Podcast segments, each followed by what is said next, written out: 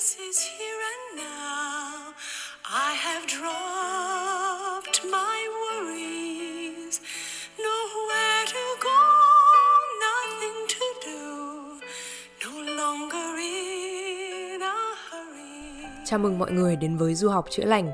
Đây là một podcast mà mỗi tuần Hằng sẽ được trò chuyện với những người Việt Nam đang sinh sống và làm việc tại nước ngoài.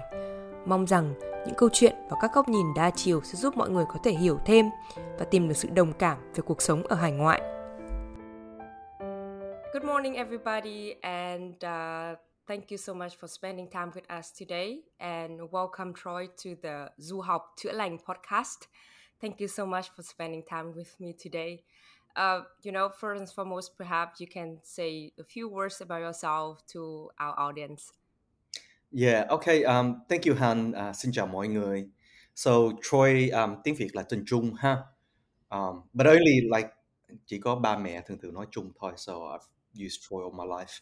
Um, so a little bit about me. Troy, uh, our family immigrated out of Vietnam in 1995. So I've moved to America first, and then subsequently um, we relocated to Australia. Um, so I sort of grew up there, had my education there, had my um, early career there, and then Troy uh, đã về Việt Nam đây được là gần 4 năm uh, in tháng 12. Yep, uh, and I'm loving it. So I think I'll be uh, in Vietnam for a little bit longer. Okay, thank you. What a journey. You know, you go all over the world and come back to where you was born. And you know, my very first question is what is your usual breakfast when you were in America, Australia and now in Vietnam? Oh, okay. Câu hỏi thú vị ha. Um, so, fun fact uh, Troy actually went to six different primary schools because I've gone Okay. to three countries. So, that's every year I've got a different primary school. Um, uh, back when I was younger, so lúc mà mình bên Mỹ, um, you know, that's cereals, like generally like Froot Loops, Cocoa Pops. Um, then in Australia, uh, I did a bit of more cereals as well, but they've got the Australian brand like Crunchy Nut, Mm. Honey. Um, but now um, Troy rất là appreciate more giống như là thức ăn Việt Nam, right? Giống như là cơm tấm hay là phở in the morning. Or now I've been a little bit lazy and I usually have giống như like uh, they call it a French breakfast, which is like a coffee and a cigarette. so that's a little bit about my my my eating habits. and you when you live so if I'm not wrong, like you living in Saigon right now, right? Yeah, so Troy đang ở Bình Thạnh in Ho Chi Minh City. Ah, okay. Then you go out for breakfast or you just stay at home? Uh, I, I do go out sometimes, um, but because of sort of just work, I usually just go to work and have my coffee and cigarette at work. And then if Mm. I wake up a little bit early, then I'll have some breakfast at home. Yeah, because where I live nó không có tiện để đi giống như like I live in a complex, so Uh-huh. nó nó không có tiện để đi like ra ngoài and ăn. And I like generally like I like the street food. Um, I used to live in D3 ở Lê Văn when I first got here.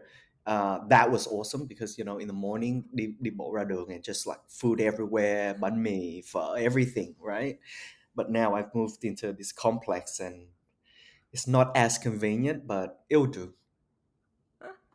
Okay, interesting. Yeah, because for me, absolutely the breakfast change wherever you you stay. You know, every country have like different culture of eating food, and I think American is only very fast and everything in the cans, and I don't like that very much. Yeah, that's true. It's quick and quick and go, right? Yeah. yeah, yeah, like hustle life as American people. Yeah. But yeah, I think you you took quite a long journey. Can you tell me a little bit like the reason why you wanted to return to Vietnam after so many years living abroad? Um, so so Troy sort of lúc mà from from about 18 um, regularly come back to Vietnam for holiday giống như là mỗi năm come back to Vietnam for holiday right? Uh, with thường thường với in the early days is with with gia đình. Um, and I, I guess it has to do with something about your heritage right? That that no no there's an instant connection that you can't well i can't like rationalize but sort of it feels comfortable um, and i get curious right about the people about um, their life their culture what's going on. And then so so region like just holiday back and forth um, from australia to vietnam uh, every year. I, I see the development in vietnam like it's quite rapid. Um, so i i remember like my friend um, who was already here like my best friend from australia he came back here for his family's business um, much early on. And like about five six years ago um, he's like oh hey man that's like gonna be the biggest residential development in vietnam. And he's pointing to where i'm staying now right? Okay. and it just got built so quick um, as opposed to let's say uh, australian speed and culture where it's a little bit more um, you know like relaxed mm-hmm. take about two three years to get a work per you know, like development permit and then thêm you know ba bốn năm nữa để build một cái dự án lớn. So I think I I enjoy the speed um, and and that again it's that sort of hustle of Vietnam. So that's and of course the the, the weather is amazing. Uh, the food is you know right on my palate. So can't complain. And and I and I guess um, what I found was như là cái living standard of Vietnam really has gone up you know, Mm. quite drastically as well, right? It's not like what giống như là ba mẹ của Troy nghĩ là, you know, because they they don't, you know, they they keep their arm's length from Vietnam and they have like an old mentality towards hmm it. But for me, I I see it. Obviously, it's not, you know, not everyone benefits from it, and we understand there's there's certain level of uh, inequalities. But um, yeah, but in general, the the you know the population as we become more technologically and economically advanced. The I, I can see that you know the especially the younger generation who sort of live and work here in the city, they they quite enjoy themselves. Um, so I, I, I found that to be yeah just all of these factors not combined together to make Vietnam quite um, quite interesting for me. Yeah, I, I also think like, you know, we have rapidly changed in the last couple of years and I also a little bit afraid when I'm come back for visiting my family. People tell me like maybe I'm gonna be like culture shock again about my own country because everything I developed so fast, and I see like Mm. people they are always you know on the on the way to here and there. Everybody have like multiple jobs. They don't have only one. They have the job in the evening, the job in the weekend. They can be like influencer and so many different other things. But yeah, I think it would be you know very very interesting and living in Vietnam as a Vietnamese look but not speak Vietnamese fluently. Is there anything like make you feel difficult? Oh yeah, definitely. Um, especially at the start, you know, lúc lúc mà mới về Việt Nam, like even you know my Vietnamese now is so much better than when I I first came back, right? Giống như lúc mà Troy mới về Việt Nam, just like they gave me like looks like you look Vietnamese, but how come you can't?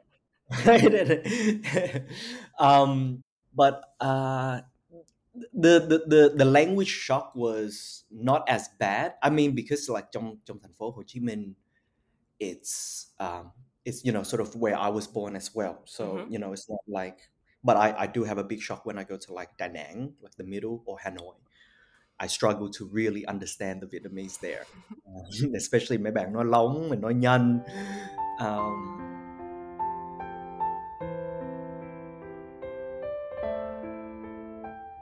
now now it's getting a lot better yeah definitely it's getting a lot better and um, when i when i get a chance uh, the nature of my work though i, I don't really speak too much vietnamese so um, but when i you know go out order food and stuff like that i get to practice. Yeah. And beside the language, is there anything that the Vietnamese people give you like a you know struggling time? um very interesting question. How do i say this? So it's, it's, it's- actually not it, I, I think it's more of a cái cái khác biệt từ văn hóa and Mm.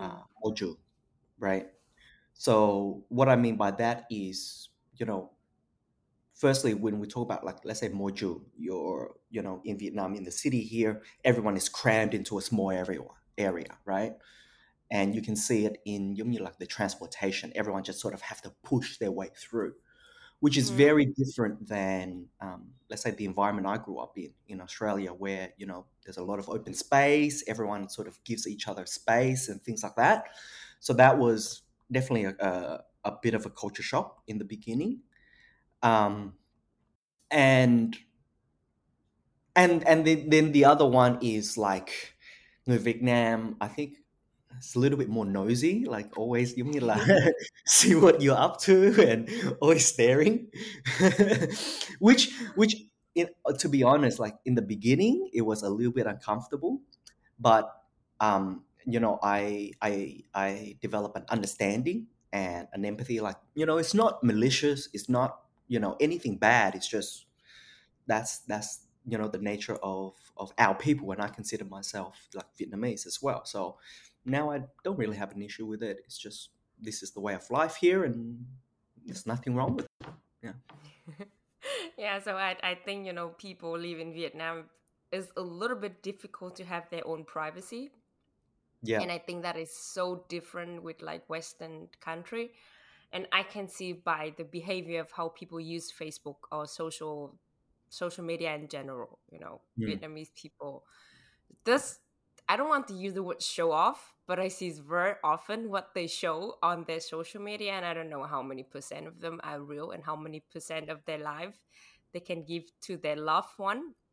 yeah And you know, I, I also think it's just because of the collectivism culture from Asia for so many diff- so many years, and we cannot change that. You know, we also we not only have my, our life, we have other lives within. So yeah it's very very hard to you know to really go to what you want and fight for it. I think it's not that difficult. Uh, sorry, uh, it's not that d- easy.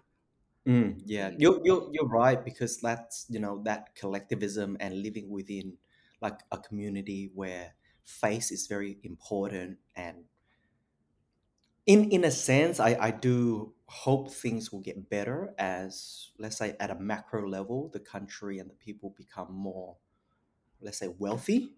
Um, Mhm. but certainly i think history shows that through that growing pain people will live their life in the judgment of what they perceive that other people see right. Until until as sort of as a as a culture where you're you're quite wealthy then you're more content and then okay to live your own life like you know that was one of the things that the west had to you know go through back decades ago and they got into a position where they you know no longer need to sort of live their life i mean actually they still do now the younger generation now right they live through instagram and tiktok and Mhm.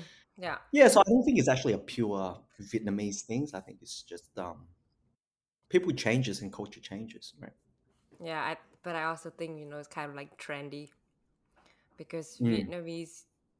I don't want to. I don't want to sound mean, but I feel like Vietnamese people. Have you know the word "sính ngoại"? Xin ngoại, no.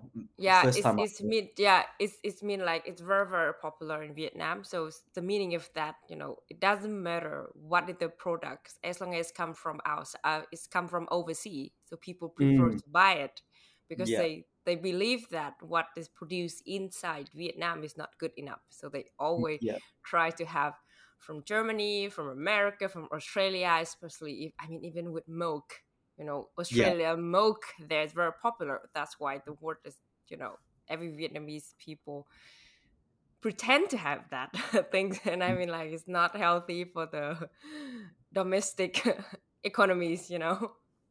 Yeah, that's that's very true, and it's not like you know they're wrong in that because certainly that's the case. But I think the the, gap there in quality is closing, right? Mm. So if that was certainly the case, that was true back in the nineties. You know, when when production quality was very low in Vietnam. Um, so obviously, Western uh, produce would be of a superior quality, but I think that's changing. And I Mm. think there's uh, big Vietnamese brands now who are positioning themselves in the market and slowly winning over that consumer trust. But still, that's Yeah. still a long road road ahead Yeah. for Vietnam to compete in, in a global stage. Yeah, definitely. And you know, I'm just curious up until which age you start living by yourself?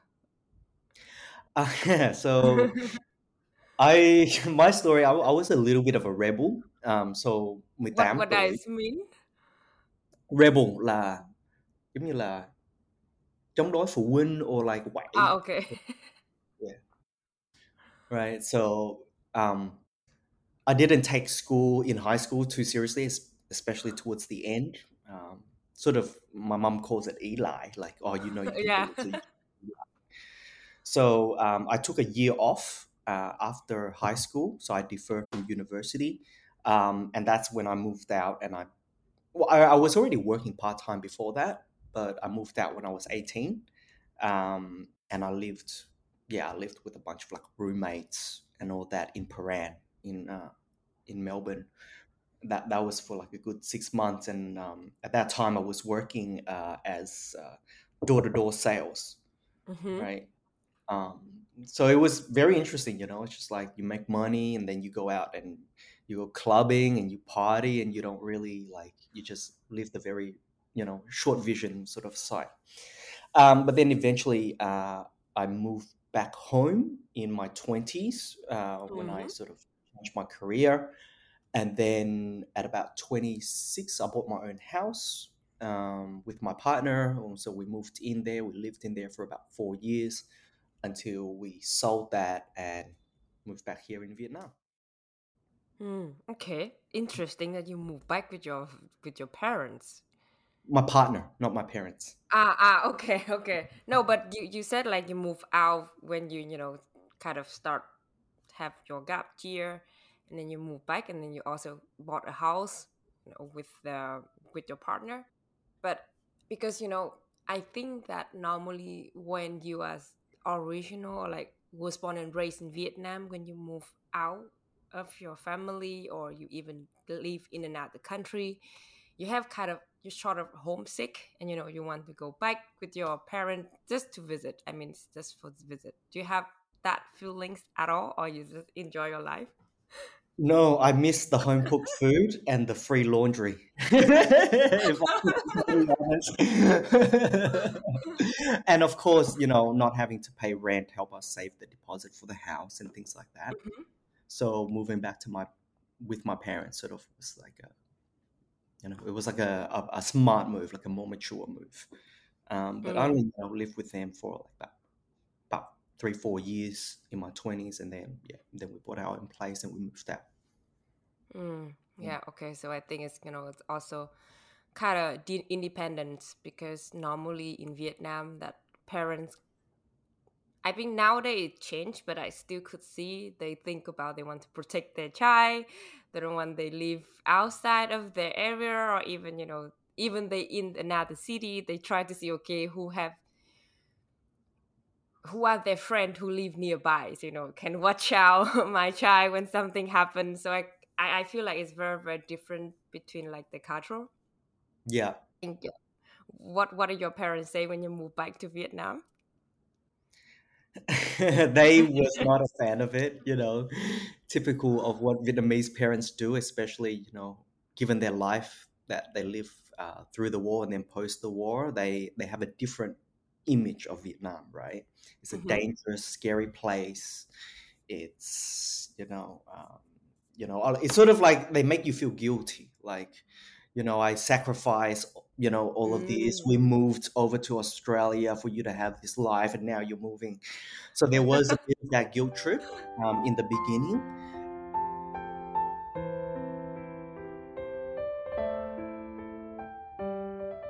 But I've always been very single minded. Like I've always been very um, sort of stubborn in a way where, you know, if I, if this is what my decision is, this is what my decision is. So I guess over time, um, they, they, they learn to respect that and they learn to be okay as I've, you know, started to, to, to do, uh, I guess, you know, relatively well for myself here in Vietnam. Yeah. Hmm. Yeah so i think i think it's very good and i totally understand like the parent thought. You know i have to left my country to come here. Now why you come back? Because i see all the all the black side of vietnam. And now you come back maybe you're gonna follow my path or what? Yeah yeah. And it's funny because you know they warned about vietnam but now i see my mom like fully being Vietnamese on on Facebook groups and getting like dragged yeah, into yeah, yeah. Shopping cults and meditation cults, and, and I'm like, Mom, you're you're being more Vietnamese than I am. Don't get scammed. yeah, I think it's just, you know, sometimes I thought that, you know, the body is in another country, but the mind still stuck with their original hometown, I would say, because I mean, I see that very, very often even in Germany. Like we have a big Vietnamese community here. And when you go to the community, you don't feel like you live in Germany. No. People speak the language, people treat each other yeah. the same way in Vietnam. Sometimes it's quite bad and mean to each other. I don't like that. But I think that is it's it's just stuck there. It's only, you know, on paper they live in another country, but their mind is not open to the new Yeah. culture. Yeah, that that was also definitely true for me as well. Uh, I lived in a Vietnamese community, uh, Springvale in Melbourne, where it's just like you know all Vietnamese, and you Mm. know, there, there's a thing about face, like you said, you know, and they're all trying to show off, and it's it's a bit unfortunate, but you know, what can you do? It's out of your hand, right? Mm. And you know, I kind of want to consider uh, to ask. Okay, when you consider yourself as part of you is Australian, part of you is American, and part of you also Vietnamese, what is the percentage of each aspect? Mm, I, I get this question actually quite a fair bit. Um, for me, I look at myself. Uh, I, I look at myself in layers, right? Like Mm-hmm. so, um, like for example, when it comes to things like business, um, I'm very sort of Western in my thinking and my process. So like that's like 80, 90% Western, like Australian or American, right? But then when it comes to my personal life or enjoyment, then I would say I'm becoming more and more Vietnamese. I like to go to coffee shop and, you know, sit there for a while and just people watch or, you know, enjoy the food and my, my, my partner she has a big family here in Vietnam so she spends like Mm. she get us into having a, a lot of time you know around her family and big family gathering and I was sort of that that's quite a shock to me because my family don't really spend time together like that um, but now I sort of being away from home being away from my parents um, and my extended family I uh, sort of try appreciate it more you know that oh you actually just gather on a Friday night, you know, do some lao, do some noon, uh, you know, have some beers, talk, chit chat. Um, so I, I, I see, I, I don't have like a fixed percentage that I look at myself. I think it's much more, I mean, like situational. And But I think, you know, it's very, I kind of say it's very open minded. And sometimes you can be a global citizen and you have everything a little bit in yourself. And every single time you try to like take it out, okay, now I want to be Australian, now I want to be American, and now I want to be Vietnamese, right? yes, you have to choose, you have a choice on that. And I think it's very, very good when you have the diversity inside you. yeah.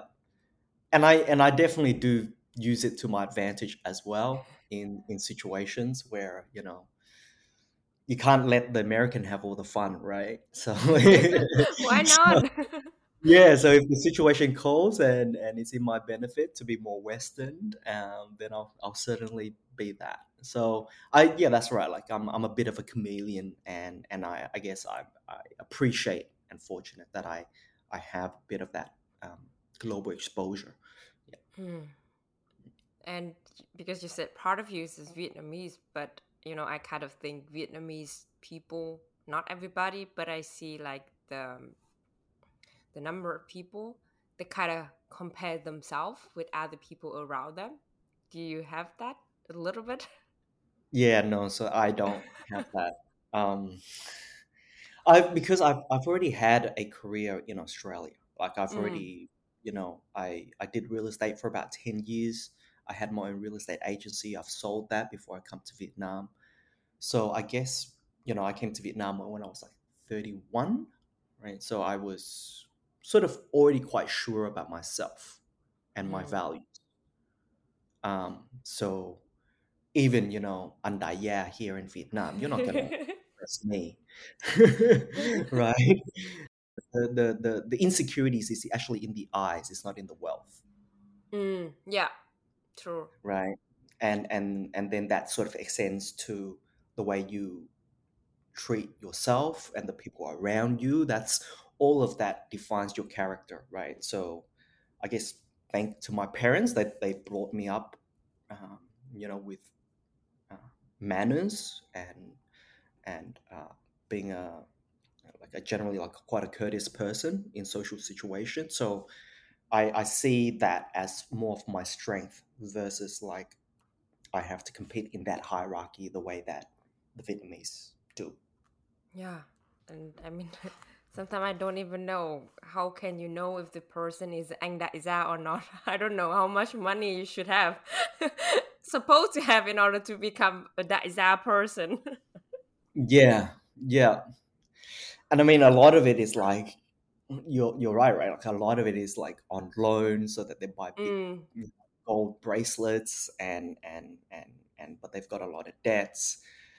But then the really rich ones, they're actually then quite, I would say, Western in their simplicity, right? Like they'll they won't wear much jewelry. They you mm, know they're modest. They're so I, I think it's just like it's a it's a it, it, I think it's essentially it's the same thing in the West as well. So you see like people coming up in the West and they got like they come in to new money, their their business is blowing up, or they've got a, a, a great corporate job or something like that. When they're young, they'll you know look flashy and all of that. I, I don't think it's a purely Vietnamese thing to show off. Um, but then sort of as you build your wealth and you're sort of quite content and you're you mm. know there to impress other people. So I yeah, I, I don't see it's a absolutely like just this is the Vietnamese characteristic. Yeah, but I think it's just the label like people put on you, and sometimes they just fake it until they make it. Yeah, I, I don't get how that is enjoyable to be honest. Like if if you're living your life like you know and you're constantly like trying to show off to your friends or your neighbors or your colleagues, like isn't that tiring and exhausting? Like when do you have time for your own self and personal enjoyment? You know? Yeah, I I think so too.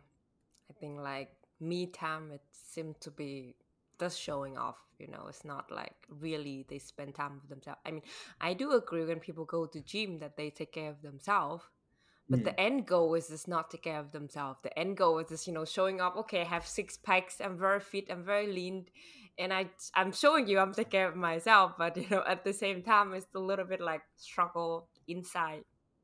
Yeah. Yeah, I, I see I see it's really interesting because I I judge people by how they conduct themselves around others, mm, right? Especially people who are socially below them. So if you go to the gym and you're a big bulky guy, but you know you you, you block people's way and you're just being an asshole, mm, then you know then then you're no good. But then you know if you've got that strength and you've got that size, but you're you know you're you're you're courteous and you're socially more aware and empathetic, I I, I then respect that. Um, so I think you know it's it's not a clear one or the other because I've seen both in Vietnam as well. Um, but you're right, like majority of them, the, the end goal isn't like, oh, this is me and focusing on myself. It is for the gram, right?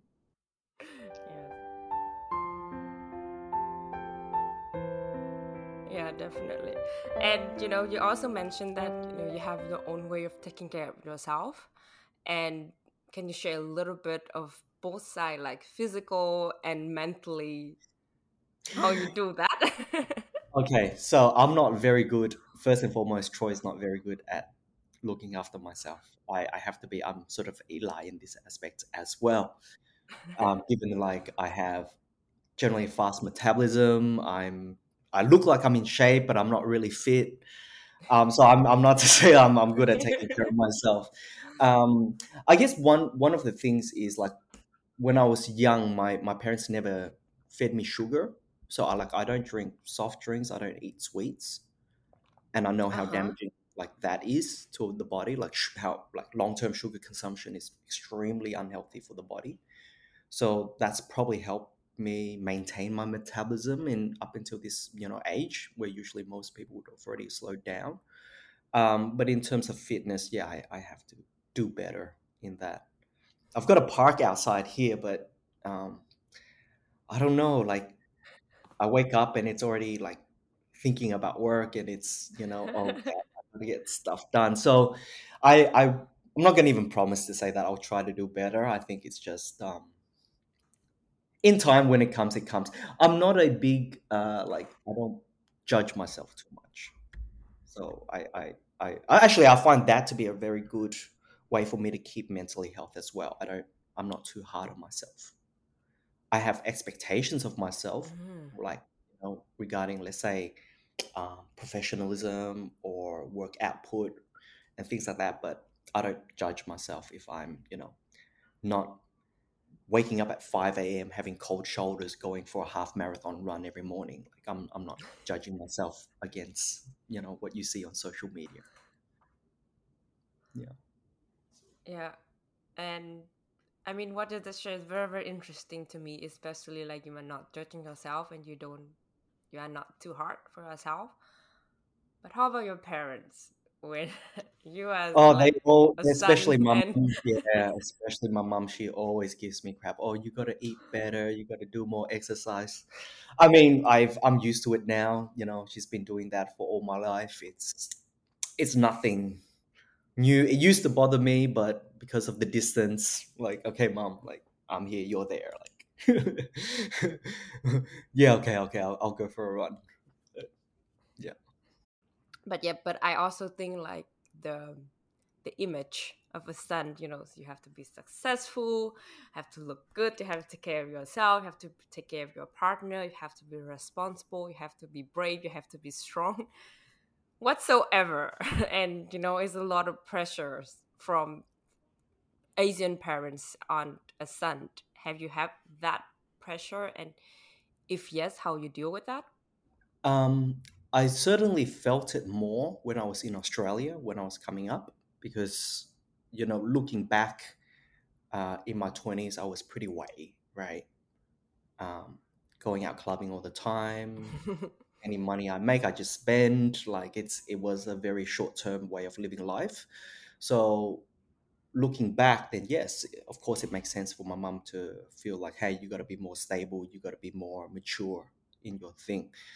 But I guess essentially, you know, I've um, I started a real estate agency with my brother. I've sort of set it up where it's now still operating quite effectively, and he's you know quite successful. I I've sort of felt like I've it's not like I had a debt to pay, but I certainly felt that my my mum had a guilt in in let's say staying in Vietnam while she sent her son Vượt Biên, right? So Ah, okay.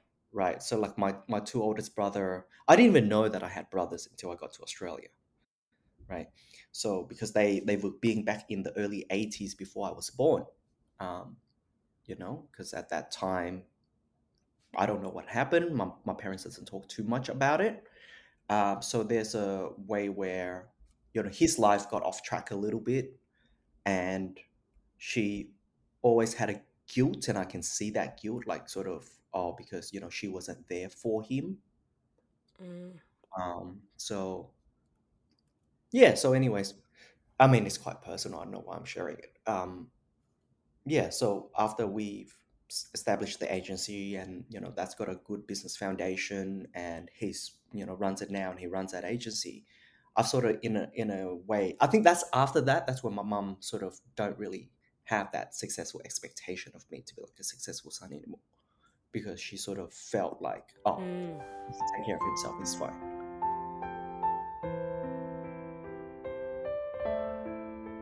Okay, mm-hmm. right? then I think like the the priority had changed. That you know, having a son and spending time with him is more important. Like how much money he makes, Yeah, more yeah. or less. Yeah, yeah. But thank you The health sharing. part still to this day doesn't change. Always telling me off, stop smoking, stop drinking so much, go exercise. I mean, that is every day. I hear that. Even I'm I'm, I'm a girl, but anyway, thank you so much for sharing me with your bit of your story. And I mean, I appreciate that. I will not dig in there because I know it's personal, but you know, I'm just curious about when you live in the Vietnamese family, let's say, and how do you learn about taking care of your mental health? Because I know with old generation they don't do it very often. It's all they don't do it at all. They think you know it's just come and go. They don't even think about it. yeah, that's a great question. Um, I don't think I have the answer. I don't think I'm fully because so much of the past is not talked about in the Mm. family, in my family. Like I don't know where they tell me I was born here, but that hospital is no longer there. They told me I was, you know, I lived in this house when I think, but you know, it was confiscated for expansion of the road, so it's not there. So I've lost a lot of like my initial, like when I'm born into this world, like that trace doesn't exist, Uh-huh. right? So I, right, so that's that's always something that I felt like I want closure on. Um, but in terms of taking care of mental health, I mean, I learned it from my parents, right? Which is you just, I mean, my my my mom and dad, they they don't really. I'm like my dad definitely has got PTSD. You know, he was in Mm-hmm. concentration camp for like eight years, um, so he's definitely had his demons. Um, I think they just, like you said, they don't deal with it. Um, they just carry on and generally like keep themselves busy or now that they've retired they like do a lot of gardening and so he does a lot of um, charity work for example for like veterans um, like his old comrades who are still here in Mm. vietnam so they, he gathered funds in australia and he comes back and he helps them buy like cows to give them like a sustainable life and things like that um, and then my mum is she just always kept herself busy. Um, but now, as she's gotten older, she's doing more meditation, Buddhist tours, things like that. So, I guess for me, dealing with my mental health, I've sort of put that aside as well, and I keep myself busy through my work. Mm. Yeah, So I don't know. I have don't have the solution yet. it's okay. So when you have some down moments, or you know, sometimes you don't feel good, or too stressed, or even close to depression, or just some down moment, what have you done during that doubt moments? So this is, and I'm gonna say something that you guys are probably gonna laugh at because it's very Western or American of me. Which when I get my down moments, I just I I I just tell myself and try to remind myself that I'm awesome. Ah, okay, okay. It's it's a, it's a very American thing, right? Like um, especially like the the American culture of like let's say African American culture of hustle. Like when I was in America, I grew up in Long Beach, California, in Mm. predominantly a Black and Latin American like, neighborhood. Um, and you know they can be poor, you can be you know no opportunities, but you're never looking down on yourself. You're always like, hey man, I'm awesome. I'll, I'll go get it, right? So Mm. that that mentality so yeah, to answer your question, like when when I catch them, I was like, hey, hold on, I've done a lot of cool stuff in my life that you know not not many people have been able to do, and I just tell myself that I'm awesome, and then that sort of take care of that part at that time. I don't Oh, know how sustainable that strategy is long term, um, you know, uh, but yeah, to, to answer your question, I, I i sort of consciously make an effort to snap myself out of it by telling myself that or like um, call out my best friend and like, hey man, let's go hang out. Feeling kind of shitty right now, right? So definitely, uh, uh having um, a, a tight inner circle helps. Yeah. Mm. Okay. I mean, it's very interesting that what you share about, you know, the the thing you talk to yourself that, you know, I'm awesome. Do you believe in those words when you talk to yourself? I I gen- I mean like because you know you've sort of developed over like it's it's not something new for me, right? That's something that I've had Mm, it that self confidence had been since I was like 18, you know, when I first moved out and things like that. And I face challenges. And it's not like I come from a wealthy family, but I mm, made my own money. I was independent. I've lived a quite, let's say, exhaustive life in my 20s already. You know, it's not like I've missed out on on on anything. Um, so as I get older, I I don't think like there's anything that I'm lying to myself about. Like, yeah, actually, mm, I'm pretty awesome. I've, you know, I'm a college dropout, but I've built a career in real estate. I'm a business owner. I'm a business owner here in Vietnam.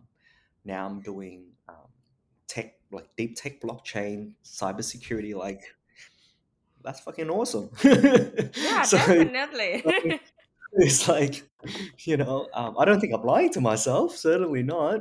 Um, so yeah, I, I guess in that in that sense, I as I talk about it out loud, then I would have to say I'm appreciative of of the life that I've lived. Yeah. I think it's pretty awesome what you talk to yourself, to be honest, because I mean, sometimes when people, and I, I also think like you don't judge yourself when you doubt. And I think it's more is more important because I mean, at the end of the day, you are the only person who stay with you. It doesn't matter what happens, you know. It's it could be you can up and down, but and then you know in the night it's just, it's just you and you. And I think that is very very important. Like kind of the message that you talk to yourself and you say it's okay, it's gonna be fine, but you did what you could. Yeah, yeah, you're right. Because you know the person that's most harsh on you is you, Mm. right? People think that like other people are like thi- no one thinks about other people, right? If you think about it, you like think so? yeah, no, they may be like you may have fleeting thoughts right. Mm. oh you know, I, I catch that person. Like let's say even if you're an envious person and you look on social media and you see your friend or your neighbor successful Mm. it might be just that temporary moment but everyone you know at a base level you know is conditioned to be selfish is con- conditioned to to you know you have your survival mechanisms. So in reality like no one thinks about you as much as you think they do. No one cares right? And if no one cares then why do you care so much about what they think about you know when it comes to you? So if anything i think that's that's the that's a that's the truth that maybe a lot of of the the, the younger generations um, you know because you know the gen z's they've grown up in like social media world right? So that's that's a different yeah that's a different problem. I'm i'm i'm empathetic of it. I don't know exactly what they're going through but i see a lot of narcissism and and self-judgment going on and self-hatred going on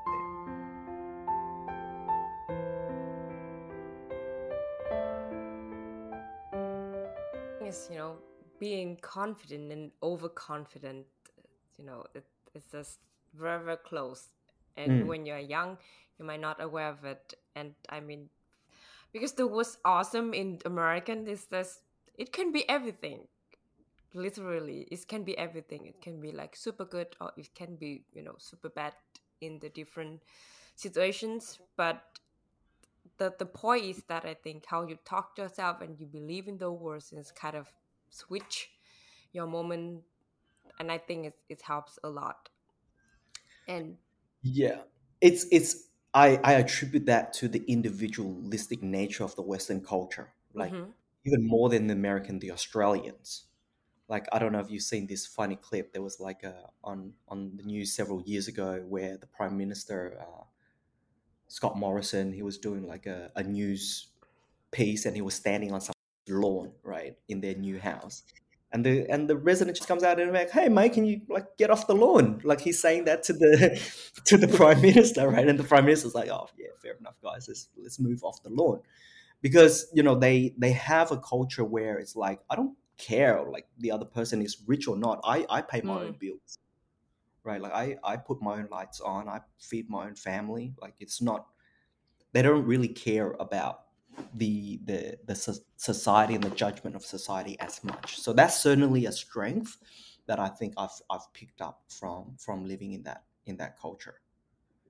Yeah, but I also think the more important, like when you say it, you even think about what have you done. It's not only about the sentence because you told me like, okay, I already did this, I already did that. You know, Mm, it's a fact. Yeah. It's not only about like sugar, what you are feeling right now, but it also like kind of reflection moment for you. So I think it's no, it's very good. You're, you're right, but I, I would say like even if you haven't done anything as a youngster, you should tell yourself that you're awesome because who else is going to tell you that you're awesome? Mm. Even if you haven't done anything, right? Like you you it's not about being like overconfident or arrogant, right? And then like again, I, I go back to like this I think Jordan Peterson is, is is is very good in this aspect where he's like, you know, for a man at least, it's like you you need to be dangerous and then learn to manage that dangerousness. Then you can be a productive member of society. So what it's mean is you don't want to be meek. You don't want to be, you know, easily shoved around. You don't because the world will push you around, Mm. right? So when when I was 18, like I I haven't done anything, but I unlike my friends who just, you know, carry the path that generally the Asian family just want them to do, go to a good university, study law, doctor, accounting, all of that jazz, right? I'm like, no, I'm gonna go into the real life. I'm gonna make my own money. And it- before I even make my own money, I was like, hey, I'm awesome for even, you know, being like that and and wanting to challenge myself, right? Because again, no one is going to tell you what you're awesome, especially in an Asian household. My parents have never told me that I'm awesome. right? So you can't wait around for it. You, you, you yeah. yeah, I think it's important. Yeah, you have to make it. You know. I'll, I'll, I'll tell you a funny story. So, like, I've, I've got Vietnamese staff, right? So mấy bạn struggle with this concept of self confidence, Mhm. right? And and every single time when you know, it's not like I question them, I challenge them. We just have a general talk, and we're like, you know, hey, self confidence, and I think it's a, a a a byproduct of maybe the the education where well unless you have knowledge you don't deserve to be confident. They they have that, that thing where like oh i don't have knowledge so therefore i'm not confident. Mm. you know i haven't been a, a manager so therefore i'm not confident at leading people.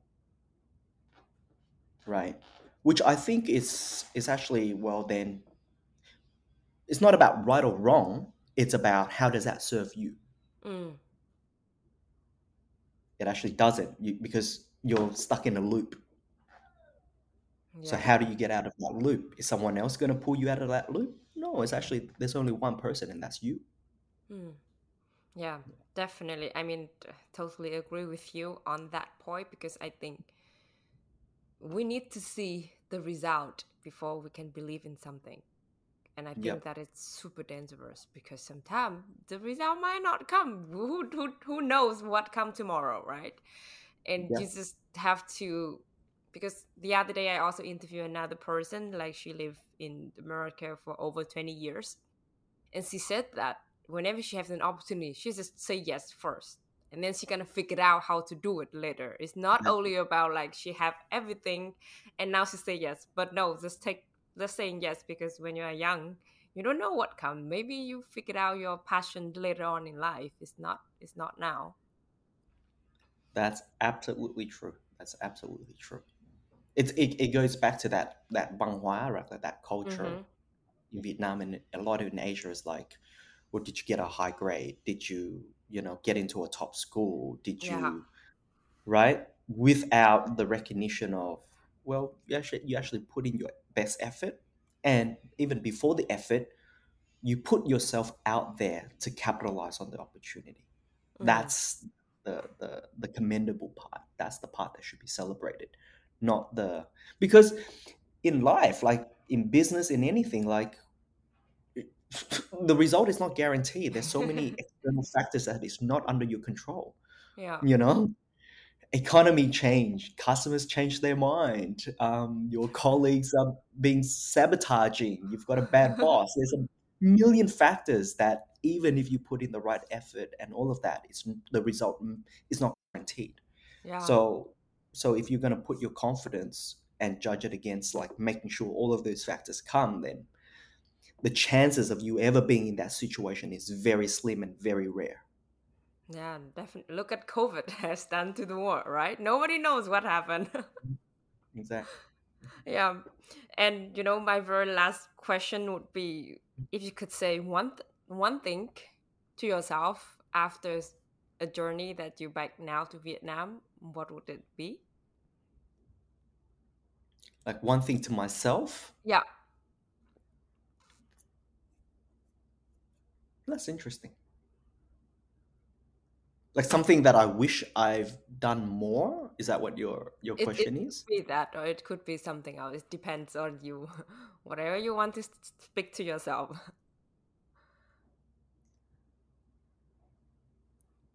I think actually I'm I'm not sure. I'm not sure if there's anything I would particularly change. I think because I'm I'm I'm naturally quite a so actually one thing would be be slower and be more patient with people. Mm. That's that's probably something I tell myself. That hey, yeah, I, I can do better there. You know, be be a bit more patient, take it a little bit slower, don't put so much pressure on people or, or the, the situation and things like that. Yeah, that's have have something make you have that thought is any incident? Um, yeah, I mean, it's generally rela- uh, like in in my personal life. Like I'm I'm a dichotomy. Uh, I I look at myself as like in my personal life, I'm very patient with family and friends. Mm. In social setting, I'm actually quite introvert because one, I don't speak Vietnamese that flu- fluently, so I just sort of sit there, smile, drink my beer, right? Um, so in in my personal life, but then in in in work in business, that that western part of me kicks in and then sometimes i may be a little bit too hard on my colleagues or my staff um, and it's not like i'm empathetic or not empathetic. I, I think i am empathetic but it's just sort of like i don't know if i'm actually being too hard because the reality is you've they've they've come from a environment where let's say you work in a Vietnamese corporation and things are dealt with right on the spot and because there's a lot of face saving and your manager pulls you aside like two weeks later and things are slow but then when you're doing a like a, a startup trying to capture market share then it's it's different right you have to you have to be fast you have to be able to have honest conversation and say hey when things aren't working things aren't working yeah. Um, and and in those situations, I'm not. I, I sound like I'm defending myself now, but I could be more. yeah, I could be more like yeah. Okay, it's not as bad because I'm I'm very particular when it comes to work things like. Um, so sometimes I'll chast not chastise, but I'm I could be quite critical, or I would make them perceive like they lose face. Mm. But in my defense, in my defense, I say that, you know what? Would you rather me care or not say anything and not care? It's a hard question to answer. right? Because if I didn't care about your success, then I wouldn't say anything. I'll just let you fail and you'll be out of here and, you know, our business move on. Mm, yeah. Right. So I know again I'm sort of justifying myself the way that I am, but one of the things is definitely be a bit more patient, empathetic uh, in in in a professional environment. Yeah. Yeah, I think it's you know sometimes it's just like different culture. And I Mm. see how European work, especially in Germany, is a very very conservative and structured working environment. You have Yeah. to do this, you have to do that, and you know when you work, you work. It's not like when you work, you on social media a little bit, you text this person, you call that Yeah. person, but when you work, you work, and then when you're done, you can do whatever you want. But you know, in the professional life, I think it's personally, I think it's important to have a little bit push because people Mm. can go further and also get out of their comfort zone. Somebody that have to kick it off so they can develop. And I think that also, for example, like you as the manager or the boss person, I would say, a leader, you have to run the business, not only about please other people. Yeah. At some point, I think it's, it's more important. Yeah. And I mean, you're you're absolutely right, but because a, a part of, you know, the Vietnamese uh, culture also like we want to be as good as the Western, but we sort of hold it. And I'm saying we because I consider myself very more Vietnamese now as well. Like you know, I'm not like judging the Vietnamese Mm. people more, but it's like, hey, actually be objective and see why are the Germans so productive and efficient Mm. Right? The level of economic output and productivity per capita you know you can you can clearly see it right? So it's like you it's not like you want to copy it but if you truly say that hey we because there's a lot of pride in vietnam right? And there's absolutely nothing wrong with that. And i think that's a very um powerful uh, force to to to have vietnam drive in its development and will continue to drive vietnam's development. But one of the things that i would say is hey let's you know let's skip the middle income trap. Let's go to hyper productivity quick. Yeah. you know if you want to get a western wage if you want to be able to compete in the western labor market learn from what they do well right?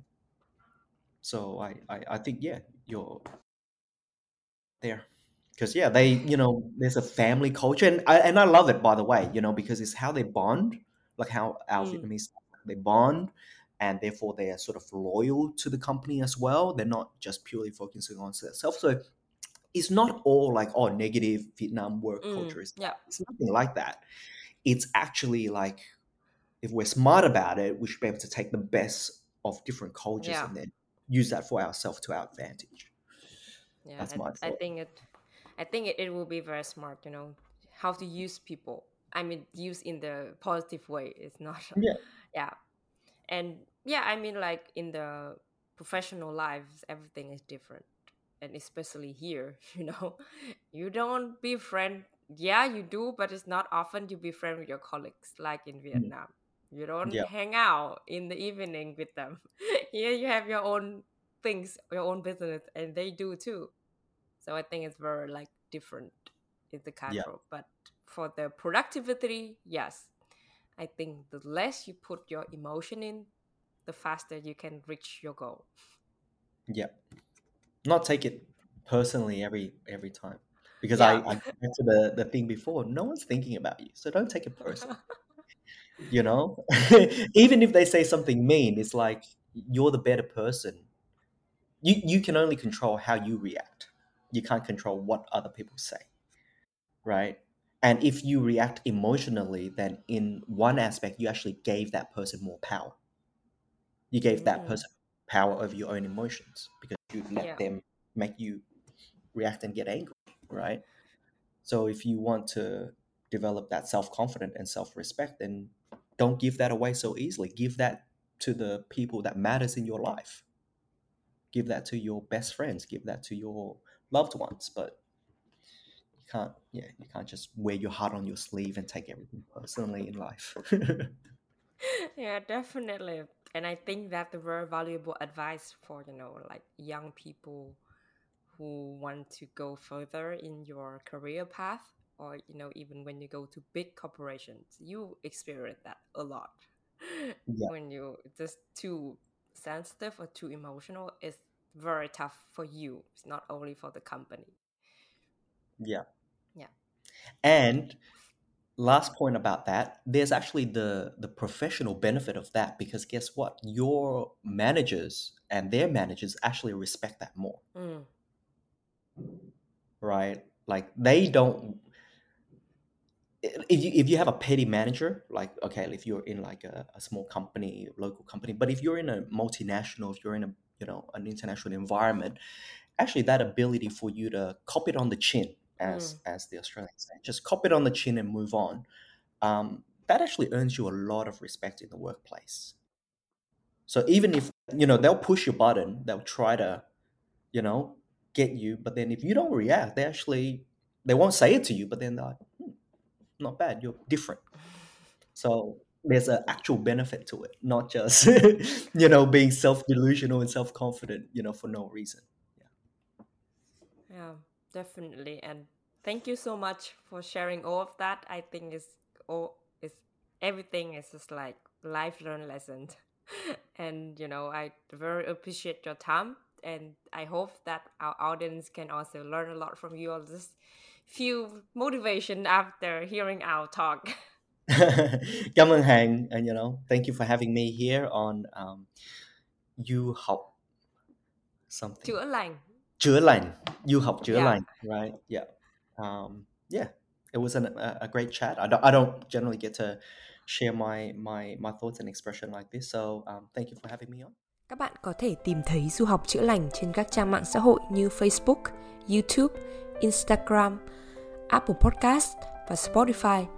Mọi thắc mắc và chia sẻ xin vui lòng gửi về địa chỉ email du học chữa lành a gmail.com. Tạm biệt và hẹn gặp lại mọi người trong những số phát sóng lần sau.